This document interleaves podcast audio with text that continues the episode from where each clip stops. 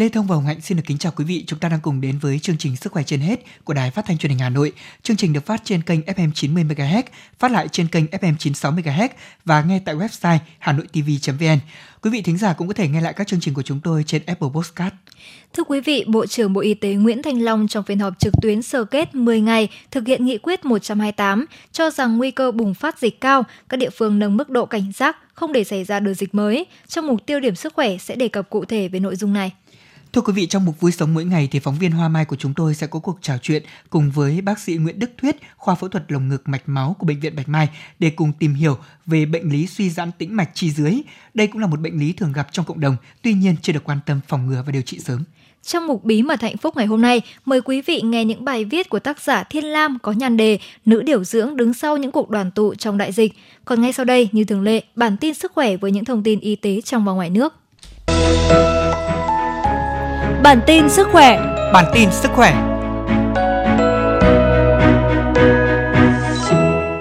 Quý vị và các bạn, tại cuộc họp gần đây về giá test xét nghiệm, các ý kiến đều đề nghị Bộ Y tế sớm ban hành những quy định mới về giá xét nghiệm. Cũng theo Bộ Y tế, dự thảo quy định giá xét nghiệm đã được công bố lấy ý kiến cách đây gần một tháng, dự kiến sẽ có hiệu lực từ ngày 1 tháng 11.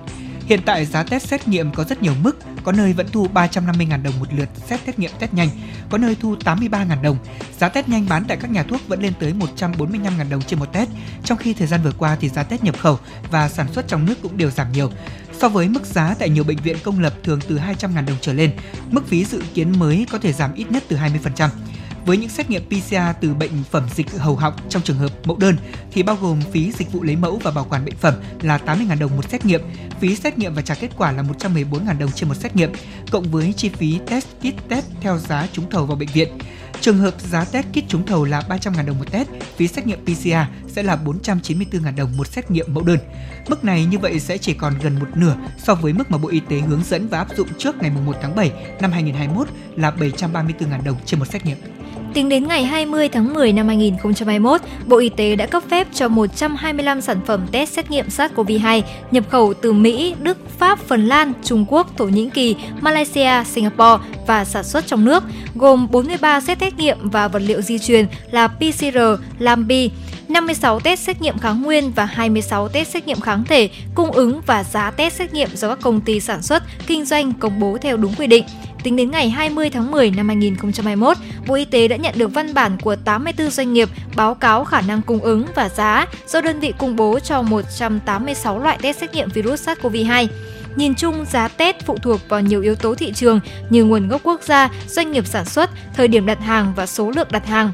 Khác nhau thì giá test sẽ khác nhau. Thông thường giá test sản xuất tại một số nước châu Á sẽ rẻ hơn giá test sản xuất tại các nước châu Âu và thời điểm dịch diễn biến căng thẳng, nhu cầu nhiều hơn thì khả năng cung ứng giá sẽ cao, ngược lại thì giá sẽ giảm.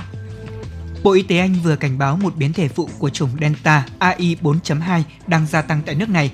Biến thể này hiện đã lan tới 28 quốc gia. Theo các chuyên gia, điều này không nên quá lo lắng mà quan trọng là chúng ta cần đẩy nhanh tiêm chủng cho trẻ em và một bộ phận người dân còn lại chưa được tiêm ngừa đầy đủ. Trong vòng 28 ngày vừa qua, Vương quốc Anh ghi nhận số ca mắc mới cao thứ hai thế giới, chỉ đứng sau Mỹ. Còn nếu tính tỷ lệ ca mới mỗi ngày trên một triệu dân thì đã vượt qua Mỹ, Đức, Pháp và Italy.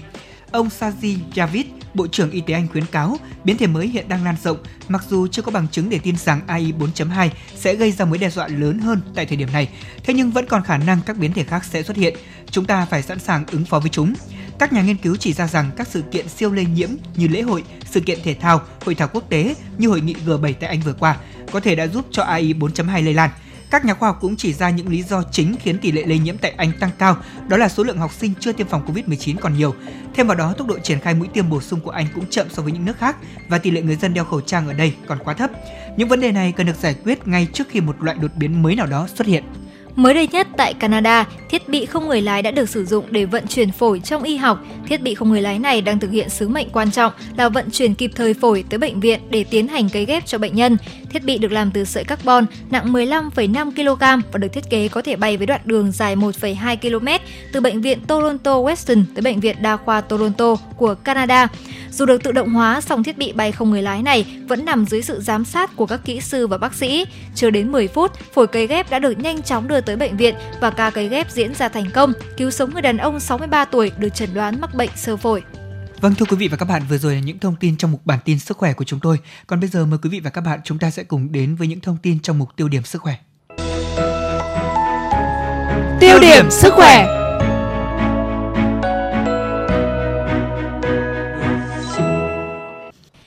Quý vị và các bạn, sau khi nới lỏng giãn cách, lượng người đi lại từ vùng có dịch COVID-19 về các địa phương rất nhiều và đã xuất hiện các ổ dịch mà nguồn lây chủ yếu từ những người trở về từ các vùng dịch. Các địa phương cần quản lý tốt những người ra vào từ vùng dịch để tránh bùng phát một đợt bùng phát dịch mới. Đây là thông tin tại hội nghị trực tuyến với 63 tỉnh thành phố do Bộ Y tế tổ chức mới đây. Bộ Y tế nhận định trong thời gian qua, về cơ bản nước ta đã kiểm soát tốt tình hình dịch bệnh tại địa bàn trọng điểm như thành phố Hồ Chí Minh, Đồng Nai, Bình Dương.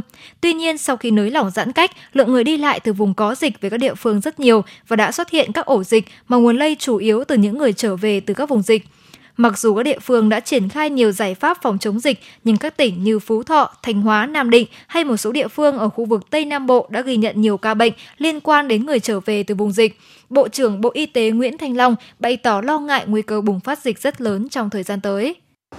Theo cái nghị quyết 128 từ cái 4800 ấy, thì có địa phương thì làm chặt, nhưng có địa phương thì lại cũng nóng, lại cũng thả mà trong đấy chúng tôi nói rất là rõ, chúng ta phải đi theo lộ trình từng bước chắc chắn. Nếu mà đảm bảo được những cái yêu cầu, cho những cái điều kiện về phòng chống dịch thì chúng ta mới mới giảm cái tốc độ. Thế nhưng mà chúng ta lại không đảm bảo được, chúng ta lại giảm tốc độ này Liên quan đến triển khai thực hiện nghị quyết 128 và quyết định số 4.800 của Bộ Y tế, thông tin tại hội nghị cho thấy, qua 10 ngày triển khai thực hiện nghị quyết, các địa phương cơ bản đáp ứng và linh hoạt triển khai theo tinh thần thực tế của địa phương. Tuy nhiên, vẫn còn một vài nơi áp dụng cứng nhắc.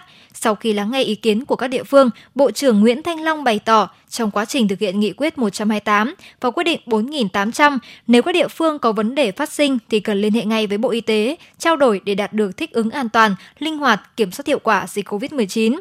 Một trong những tiêu chí phân loại cấp độ dịch là độ bao phủ vaccine.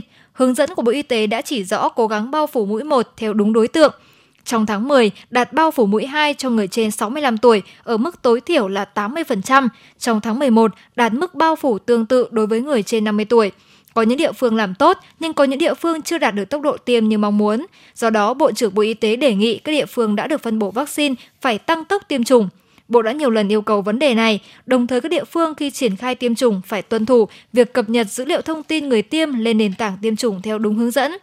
Một tiêu chí quan trọng khác là các địa phương phải chuẩn bị đủ cơ sở vật chất, đặc biệt là hệ thống điều trị phải đảm bảo giường bệnh cho tình huống có nhiều ca mắc, có máy thở, có đầy đủ trang thiết bị cấp cứu, có oxy, để khi dịch xảy ra thì kiểm soát được và giảm tối đa số ca tử vong đồng thời phải đào tạo bồi dưỡng nâng cao năng lực điều trị cho cán bộ y tế. Theo Bộ trưởng Bộ Y tế, vẫn còn địa phương có tâm lý trông chờ vào sự hỗ trợ từ tuyến trên, đề nghị các địa phương phải chuẩn bị đủ các yêu cầu tiêu chí này. Trong nghị quyết 128 và quyết định 4.800 đều nêu nếu không đảm bảo tiêu chí này sẽ phải nâng cao cấp độ dịch để ứng phó phù hợp. Vui sống mỗi ngày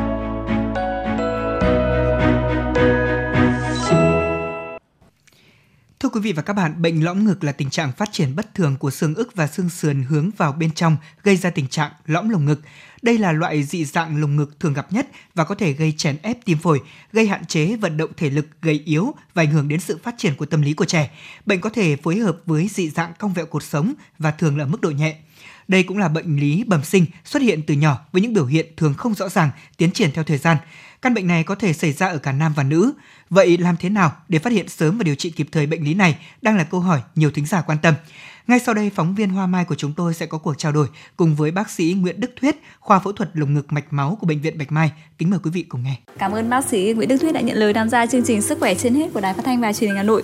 Thưa bác sĩ, bác sĩ có thể ờ, cho biết những cái thông tin chung nhất về bệnh lý lõm lồng ngực ạ? Thưa uh, quý thính giả, bệnh lý lõm lồng ngực thì thường là đây là một cái bệnh lý thường là bẩm sinh do cái sự phát triển bất thường của hệ thống xương sườn và sụn sườn và xương ức dẫn tới là trên, trong cái quá trình phát triển thì nó làm cho cái lồng ngực bị lõm xuống và chủ yếu là lõm ở trên phần cán xương ức.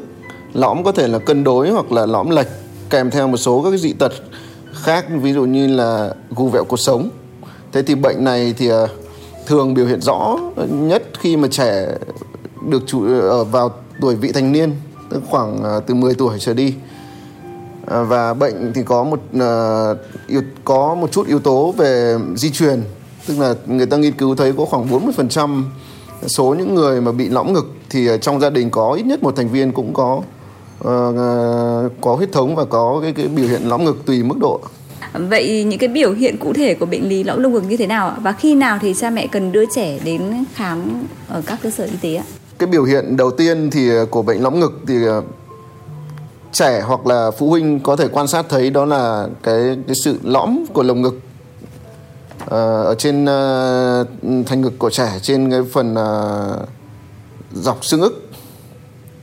Thế thì các cái biểu hiện thì nó rất là là là đa dạng. Tuy nhiên là nó có một số các cái biểu hiện chính. Ví dụ ngoài cái chuyện mà mình nhìn thấy ra thì trẻ có thể cảm nhận thấy là cái việc mà đau tức ngực tim đập nhanh hồi hộp đánh trống ngực hoặc là trẻ cảm thấy mệt mỏi à, và so với bạn cùng lứa là trẻ cảm thấy là cái sức bền sức dẻo dai trong các cái hoạt động thể lực uh, trong học đường có như là chạy rồi chạy nhảy rồi bơi lội là kém hơn so với các bạn cùng trang lứa. Dạ vâng ạ.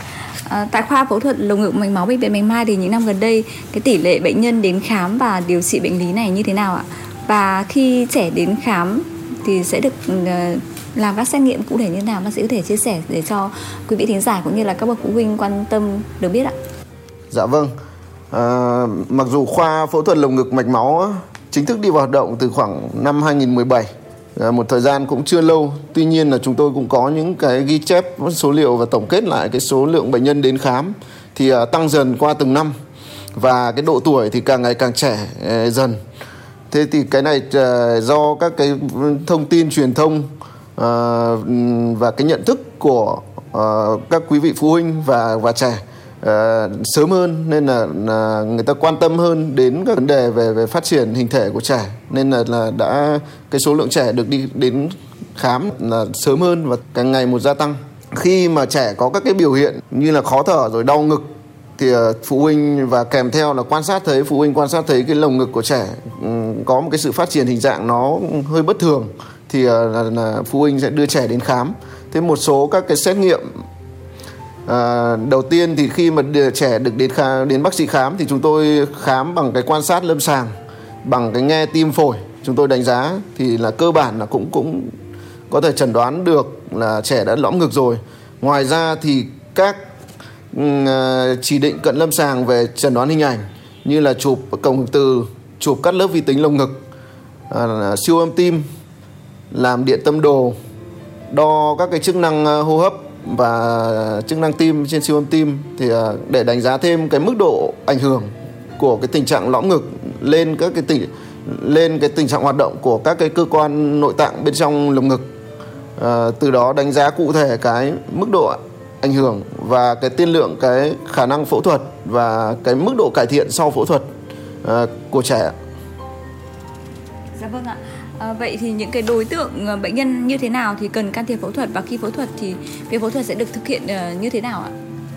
Dạ khi bệnh nhân có cái tình trạng mà nó ảnh hưởng đến hai vấn đề một là thể chất của trẻ hai là vấn đề về tâm sinh lý của trẻ.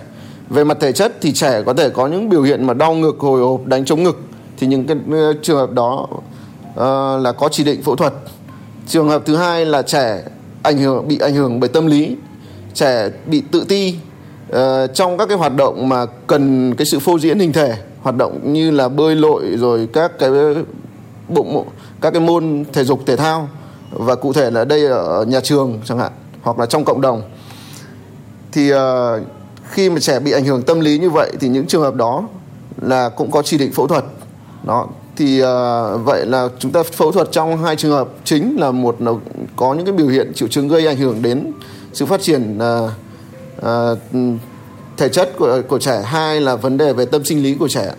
Thì quá trình phẫu thuật thì uh, trước đây ấy, thì uh, cái phẫu thuật truyền thống đó là, là phẫu thuật mổ mở các bác sẽ sĩ sẽ uh, cắt cái khung xương sườn và xương ức để đặt lại cái vị trí uh, uh, và sau đó cố định lại và khâu đóng ra để tạo lại tạo hình lại cái thanh ngực cho trẻ. Đấy là phương pháp cổ điển của bác sĩ ờ, Ravid là người tên của người uh, đầu tiên làm cái kỹ thuật này. Thì ngày nay với cái sự tiến bộ của các cái thiết bị nội soi với những cái ưu điểm của nó đó là cái mức độ xâm lấn rất là nhỏ thông qua những cái vết mổ rạch mổ nhỏ ở trên thành ngực hai bên thành ngực. Ờ, của trẻ kèm theo một cái lỗ nhỏ để đưa camera nội soi vào bên trong. Ờ, bác sĩ sẽ quan sát ở bên trong lồng ngực. Từ đó sẽ luồn ờ, thanh nâng ngực qua cái hệ thống qua khe liên sườn và ngay dưới xương ức. Và thanh đã được uốn định hình sẵn. Khi mà đặt thanh vào vị trí, bác sĩ sẽ dùng dụng cụ để mà điều chỉnh cái vị trí thanh. Và sau mổ và khi mà thanh vào đúng vị trí thì lồng ngực được nâng lên gần như là là là là là trở lại với cái hình dạng sinh lý giống như người bình thường. Thế thì cái kết quả của việc phẫu thuật nó theo các cái nghiên cứu thì nó cho thấy cái sự cải thiện rõ rệt về các cái chức năng hô hấp rồi thì uh, những vấn đề về về uh, chức năng uh, tim mạch của trẻ. Uh, đó là các cái đấy là hai cái phương pháp phẫu thuật chính ngoài ra thì uh, còn các cái phương pháp hỗ trợ của việc phẫu thuật nữa đó là chúng tôi có thể sử dụng các cái chuông uh, hút áp lực âm ờ, để hỗ trợ cho cho việc điều trị lõm ngực ngoài ra nữa thì có thể là dùng các cái hệ thống băng và đai định hình lồng ngực để mà bổ trợ cho cái việc phẫu thuật đó và hỗ trợ cho quá trình điều trị đó là các cái phương pháp chính để điều trị lõm ngực ạ. Dạ vâng ạ. Vậy trước và sau khi phẫu thuật thì bệnh nhân cần phải lưu ý điều gì ạ? Dạ trước phẫu thuật thì uh, bệnh nhân uh, chủ yếu là đây là lắng nghe cơ thể mình. Có thể là trẻ nhỏ thì phụ huynh sẽ để ý hơn đến cái cái cái sự phát triển uh, hình thể của trẻ uh, và đánh quan sát cái biểu hiện tâm lý của trẻ uh, khi mà kè có kèm theo khi mà đã nhìn thấy trẻ có cái sự phát triển bất thường về về lồng ngực nếu mà nó ảnh hưởng đến đến đến uh, sự phát triển uh, thể chất và sinh lý thì uh, Ờ, phụ huynh cần phải cho trẻ đi đến khám để để mà phẫu thuật kịp thời. Thế còn sau phẫu thuật thì vì quá trình phẫu thuật là lõm ngực, nó giống như là chúng ta uốn một cái cành cây đó, thì ờ, cái việc mà khi mà mới phẫu thuật xong thì cái cái tình trạng mà khó chịu nhất cho bệnh nhân đó là cái tình trạng đau. Thì ờ, cái phẫu thuật này uh, cái mặc dù là là cái tỷ lệ thành công rất cao tuy nhiên vẫn có những cái tỷ lệ nhỏ mặc dù rất hiếm gặp nhưng là các cái vấn đề về biến chứng của cái việc phẫu thuật. Đó là lệch thanh đó là vấn đề về viêm phổi tràn khí tràn dịch màng phổi. Thế thì sau mổ thì để hạn chế những cái vấn đề như là ừ, lệch thanh quan trọng nhất là lệch thanh thì uh, sẽ có những cái lộ trình để cho bệnh nhân trở lại những cái hoạt động thể chất bình thường. Ví dụ trong một tháng đầu thì bệnh nhân uh, hoạt động vận động những cái bài tập nhẹ nhàng để dần hồi phục. Sau đó thì theo các mốc từng tháng một khám kiểm tra lại chúng tôi sẽ đánh giá và chúng tôi sẽ tăng dần cái mức độ hoạt động vận động uh, để đưa bệnh nhân trở lại cuộc sống bình thường. Thế thì gần như là các bệnh nhân thì sau 6 khoảng 6 tháng thì có thể là gần như trở lại hoàn toàn với các cái hoạt động thể chất bình thường có thể là các hoạt động ví dụ như chạy nhảy rồi bơi lội ờ, và đấy đấy là đó là những cái vấn đề mà cần phải lưu ý sau cái quá trình phẫu thuật ạ. Dạ vâng ạ. À, có thể nói là ờ, chỉ sau 6 tháng mà những cái bệnh nhân có thể trở lại trạng thái bình thường thì đó là những cái tin vui cho những bệnh nhân không may mà mắc phải cái bệnh lý này cũng như là những người nhà mà đúng không ạ? Dạ. Vậy bác sĩ có thể cho biết là ở độ tuổi nào thì phẫu thuật sẽ là tối ưu nhất và bác sĩ có thể chia sẻ một vài cái trường hợp vừa được điều trị thành công tại khoa và đã mang lại những cái tín hiệu tích cực cũng như là mang lại cái tâm lý lạc quan ờ, vào cuộc sống hơn cho những cái bệnh nhân không may mắc bệnh này và đã được điều trị và đã trở lại cuộc sống bình thường ạ.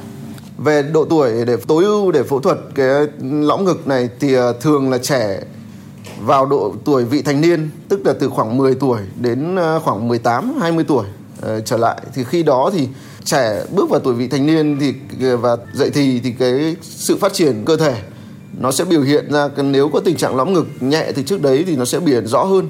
Và thường thì ờ, các phụ huynh sẽ sẽ cũng chú ý hơn ờ, khi trẻ ở độ tuổi này. Và khi phẫu thuật ở cái độ tuổi này thì ờ, cái khung xương của trẻ nó vẫn còn đang phát triển. Nên cái cái việc mà điều trị lõm ngực nó sẽ cho cái kết quả đây là mình mình uốn cái, cái xương ngực để nó trở lại cái hình dáng sinh lý bình thường thì cái xương nó mềm và nó sẽ uh, thuận lợi cho cái việc phẫu thuật và sau này khi mà quá trình lưu thanh thường là lưu thanh khoảng 2 đến 3 năm tùy độ tuổi của trẻ. Sau khi mà xương đã được định hình bởi cái thanh nâng ngực và cái khung xương nó đã được định hình rồi thì sau đấy phẫu thuật rút thanh thì cái lồng ngực nó sẽ sẽ đạt được cái kết quả về mặt thẩm mỹ về mặt chức năng sinh lý nó tốt nhất nó hạn chế cái tình trạng mà nó lõm ngực tái phát mặc dù là cái, cái tỷ lệ mà tái phát là rất thấp dưới một phần trăm dạ. Vâng ạ, à, vậy nếu như không được điều trị đúng cách và kịp thời và quá những cái độ tuổi như bác sĩ vừa chia sẻ đó là từ 10 đến 20 mà ở những cái độ tuổi về sau thì những cái bệnh nhân mắc cái bệnh lý này có thể gặp phải những cái hệ lụy như thế nào ạ? Thường thì ờ, cái tình trạng ờ, uh, lõm ngực ít khi gây ảnh hưởng đến cái cái chức năng của uh, sinh lý của tim phổi. Tuy nhiên về lâu về dài thì ờ, nó gây ra một số các ảnh hưởng khi mà bệnh nhân uh, khi độ tuổi tăng dần lên khi mà bệnh nhân ngoài 20 tuổi tức là không phải là trong những cái độ tuổi lý tưởng để mà phẫu thuật cái tình trạng lõm ngực nó có thể gây cho bệnh nhân những cái vấn đề về hô hấp mà những cái vấn đề về thực đau ngực rồi mệt mỏi rồi thì kém sức bền hụt hơi trong những cái hoạt động mà nó cần gắng sức ờ, còn về khả năng phẫu thuật thì vẫn có thể phẫu thuật được tuy nhiên là các cái nguy cơ uh, như tôi đã nói như là lệch thanh nâng ngực bởi cái khung xương nó đã, nó nó đã trở nên rất là cứng thì uh, cái nguy cơ lệch thanh nó sẽ cao hơn so với những cái lứa tuổi uh, ở, ở trẻ tuổi vị thanh niên. Vâng ạ. À, vậy có thể nói là nếu như mà không được điều trị kịp thời thì nó gây ra không chỉ ảnh hưởng về sức khỏe mà còn về tâm lý thể chất dạ, của đúng. của trẻ đúng không ạ? Dạ, dạ vâng ạ. À, các gia đình có trẻ nghi ngờ lõm ngực có thể đến khám tư vấn và điều trị tại khoa phẫu thuật lồng ngực và mạch máu bệnh viện Bạch Mai.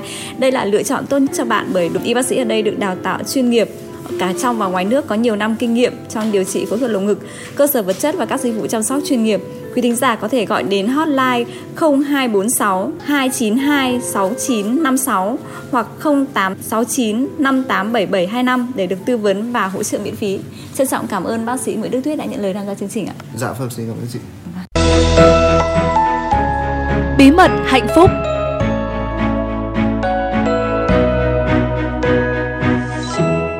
Thưa quý vị và các bạn, cất giấu những vất vả hy sinh, đại dịch Covid-19 đã biến những nữ chiến sĩ áo trắng thành những người hùng, lăn xả vào tâm dịch, tận hiến không biết mệt mỏi.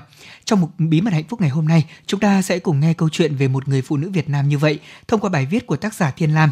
Chị là điều dưỡng Nguyễn Thị Quế, khoa nội tổng hợp, Bệnh viện Đa khoa tỉnh Quảng Ninh. Kết thúc chuyến công tác đặc biệt trong cuộc đời của mình, hành trang trở về của nữ điều dưỡng Nguyễn Thị Quế chính là những bức thư tay, tin nhắn cảm tạ cùng với những dãy dài số điện thoại của bệnh nhân. Ẩn sau những đau thương, nhìn thành phố Hồ Chí Minh đã bước qua những ngày tổn thương nặng nề nhất, cô thấy hạnh phúc vì đã được góp một phần công sức cho những cuộc đoàn tụ như vậy. Thưa quý vị và các bạn, ngày 13 tháng 7, nữ điều dưỡng Nguyễn Thị Quế gửi hai con cho ông bà nội ngoại để lên đường chi viện cho thành phố Hồ Chí Minh. Chồng cô làm bên quân đội, không thể thu xếp thời gian để chăm con thường xuyên lúc cô rời nhà mà chưa biết ngày trở về. Đặt chân tới thành phố Hồ Chí Minh, Quế cùng đồng đội trực chiến tại bệnh viện giã chiến số 6, quận 3. Hai ngày đầu cả đội rơi vào sự hoang mang, sợ hãi vì chưa bao giờ chứng kiến một thảm họa có đồng bệnh nhân đến thế. Bấy giờ mang theo được bao nhiêu bộ đồ bảo hộ, anh em chia nhau tẩn tiện từng chút một vì mọi thứ đều rất thiếu thốn. Không nói ra, nhưng trong lòng ai cũng nhen nhóm một nỗi sợ khi bệnh nhân được chuyển tới dồn dập. Một người phải chăm sóc cho tới cả trăm bệnh nhân cùng lúc với đủ các tình trạng từ nặng tới nhẹ. Y lệnh được bác sĩ ra liên tục và điều dưỡng phải nhớ hết từng trường hợp để theo dõi và chăm sóc. Đó là một cảm giác sốc ngoài sức tưởng tượng. Mọi thứ diễn ra rất nhanh, rất nguy hiểm và tang thương. Có những bệnh nhân mình vừa gặp, theo dõi chỉ số SPO2 vẫn tốt, bệnh nhân vẫn tương tác với mình, mà chỉ đi một vòng quay lại, họ đã rơi vào suy hô hấp và nguy kịch. Chưa bao giờ tôi thấy cuộc sống mong manh như thế. Quế mô tả cuộc sống những ngày đó hối hả tới ngạt thở, mọi bước đi đều là bước chạy. Tất cả mọi việc từ công tác hậu cần, sinh hoạt, công tác chuyên môn gộp vào chữ phải rất nhanh. Guồng quay công việc có lúc làm cô kiệt sức, có lúc rất mệt, nhưng cũng chỉ dám ngồi gục xuống 10 phút là phải quay trở lại guồng. Chỉ dừng lại vài phút, cô có cảm giác sẽ thêm bệnh nhân tuột khỏi tay mình. Mỗi ngày trôi qua như vậy, Quế cùng với những đồng nghiệp của mình đã chăn trở hàng trăm bệnh nhân làm sao để họ có thể lưu thông khí huyết, lo ăn cho họ từng bữa, chăm sóc từ vệ sinh thân thể tới những nhu cầu cá nhân tại chỗ. phải thật sự rất kiên nhẫn và yêu thương, phải vừa đanh giọng vừa nịnh nọt để bệnh nhân hợp tác. Cứ như vậy họ xoay vòng trong công việc của một điều dưỡng trong tình thế luôn luôn hối hả, khó khăn vất vả chỉ là sự tác động về mặt sức khỏe với mỗi một nhân viên y tế. Thế nhưng nỗi cô quạnh của những người ra đi khi không có người thân bên cạnh, những người vừa mới hôm qua có tín hiệu khả quan thì hôm nay đã bất ngờ tắt lịm mới chính là nỗi đau khiến cho họ chỉ muốn khuỵu xuống. Mỗi ngày trôi qua, những nỗi đau như vậy cứ dày thêm lên. Nhất là những người làm ở vị trí phòng cấp cứu như Quế, chứng kiến bệnh nhân không còn cơ hội sống, họ thực sự rất đau đớn. Nhiều chuyến chuyển bệnh nhân lên tuyến trên mà một đi không trở lại. Có những bệnh nhân không dám chuyển viện vì họ biết rằng phải đi là nguy kịch hơn. Họ nghĩ rằng lên tầng điều trị cao hơn, cơ hội sống cũng mong manh hơn. Trên những chuyến xe như vậy, hầu hết bệnh nhân còn một chút ý thức, đều run lên bần bật. Và Quế chẳng biết làm gì hơn ngoài nắm tay thật chặt. Người bệnh lúc này coi nhân viên y tế là một niềm hy vọng cuối cùng của họ. Trong khu cấp cứu điều trị COVID-19, Bệnh viện Giã Chiến 12, điều dưỡng Nguyễn Thị Quế cục đoàn chi viện của tỉnh Quảng Ninh đã quen với công việc của một người nhà bệnh nhân. Lúc thì giống như những đứa con của các cụ cao tuổi, không nơi nương tựa, lúc lại trở thành bảo mẫu bất đắc dĩ khi những đứa trẻ phải điều trị riêng biệt, hoặc trở nên bơ vơ khi mẹ rơi vào nguy kịch. Có nhiều người sau khi được trở về nhất quyết nhận Quế làm con nuôi. Hình ảnh thương nhất là những bệnh nhi còn rất nhỏ, chưa hiểu điều gì đang diễn ra khi phải theo bố mẹ, người thân vào khu điều trị. Quế nhớ nhất là bé gái tên Trâm mới 3 tuổi cùng mẹ vào viện trong tình cảnh rất đáng thương. Bé Trâm cũng rơi vào cảnh rất khó chịu sau khi ra đau rát do độc độc của kiến ba khoang. Bé Quế khóc liên tục, trong khi đó mẹ của bé thì suy hô hấp phải nằm trong khu cấp cứu, không còn đủ sức để vực dậy chăm sóc cho con. Quế tâm sự. Lúc đó chúng tôi không biết phải làm gì khi khối lượng công việc rất lớn trong một tour trực. Đồ chơi không có, chúng tôi phải dùng đèn nhiệt độ bấm ra những tiếng kêu chít chít để đánh lạc hướng khi bé khóc. Chúng tôi cố gắng tìm thuốc để bôi cho bé dịu đi và không loang rộng vết thương. Chúng tôi gửi sữa, bánh trái cho bé và nhiều người bệnh tại đây để họ có cảm giác như được người nhà chăm sóc. Khi bé Trâm có kết quả xét nghiệm âm tính được ra viện, mẹ bé vẫn phải nằm cấp cứu. Cảm giác lúc bé nhau vào lòng bố khi bố đến đón thì hạnh phúc đến phát khóc. Tôi cứ nghĩ đến những đứa con ở nhà mà tự dưng ứa nước mắt. Giữa tháng 9, phòng cấp cứu bệnh viện giã chiến số 12 mới bắt đầu có sự khởi sắc. Thời gian đầu tiên, những ngày đầu ở khu cấp cứu tiếp nhận hơn 30 bệnh nhân. Thế nhưng đến giữa tháng 9, số ca đưa vào đây giảm còn một nửa và diễn biến nặng cũng giảm đi rất nhiều. Đó cũng là một tín hiệu tích cực để Quế cùng với những đồng đội cảm thấy cuộc sống này dễ thở hơn, chút được bao nhiêu những áp lực mà Quế nói rằng sẽ không bao giờ muốn chứng kiến lại trong đời mình. Ngày 22 tháng 9, Quế đã đủ điều kiện để trở về. Thế nhưng một nữ bác sĩ trong đoàn là F0 mới âm tính lần một. Quế đã quyết định xin ở lại. Quế nói rằng khi đi chúng tôi có nói với nhau cùng đi thì phải cùng trở về. Đoàn có hai chị em, tôi không thể về trước vì tôi rất thương chị. Chị có kết quả âm tính lần một. Dù còn rất mệt, thế nhưng tôi vẫn cố gắng đi làm vừa điều trị cho bệnh nhân. Mình cũng mong khỏe mạnh để không thể nào bỏ mặt trận để về trước. Quý thính giả thân mến, điều dưỡng Quế gói ghém tất cả những hình ảnh từ đau thương mất mát tới những niềm hạnh phúc dù nhỏ nhoi nhất cất riêng vào một góc. Thi thoảng cô lôi những bức thư của bệnh nhân, rảnh rang cô lại bắt máy gọi cho những bệnh nhân của mình để nuôi dưỡng những cảm xúc tích cực hơn sau 2 tháng chứng kiến những gì khốc liệt nhất cuộc đời làm ngành y. Quế tâm sự, điều tôi làm được nhất là cuối cùng đã được cống hiến một phần sức lực của mình vào cuộc chống dịch này, góp một phần công nhỏ nhoi cho những cuộc đoàn tụ. Nhiều gia đình được sum họp sau khi họ đi qua những biến cố lớn nhất của cuộc đời, những cái nắm tay vội rơm rớm nước mắt, những vẫy tay chào ra viện đầy thân thương của người mà mới hôm qua còn nằm thoi thóp, đó là điều tôi thấy mình đã được sống và cống hiến có ý nghĩa nhất trong cuộc đời. Dạ vâng thưa quý vị, chắc chắn là như vậy. Điều dưỡng Nguyễn Thị Quế cùng với những người đồng đội của chị đã được sống và cống hiến những ngày tháng thực sự có ý nghĩa nhất trong cuộc đời của mình. Và chuyên mục Bí mật hạnh phúc vừa rồi cũng đã khép lại chương trình Sức khỏe trên hết ngày hôm nay. Xin được cảm ơn sự đồng hành của quý vị và các bạn trong 30 phút vừa qua. Mọi câu hỏi cũng như bài viết quý vị có thể gửi về hòm thư của chương trình Sức khỏe trên hết Hà Nội a.gmail.com. Chương trình ngày hôm nay do biên tập viên Hoa Mai, MC Lê Thông Hồng Hạnh và kỹ thuật viên Bích Hoa thực hiện. Kính chào tạm biệt và hẹn gặp lại quý vị.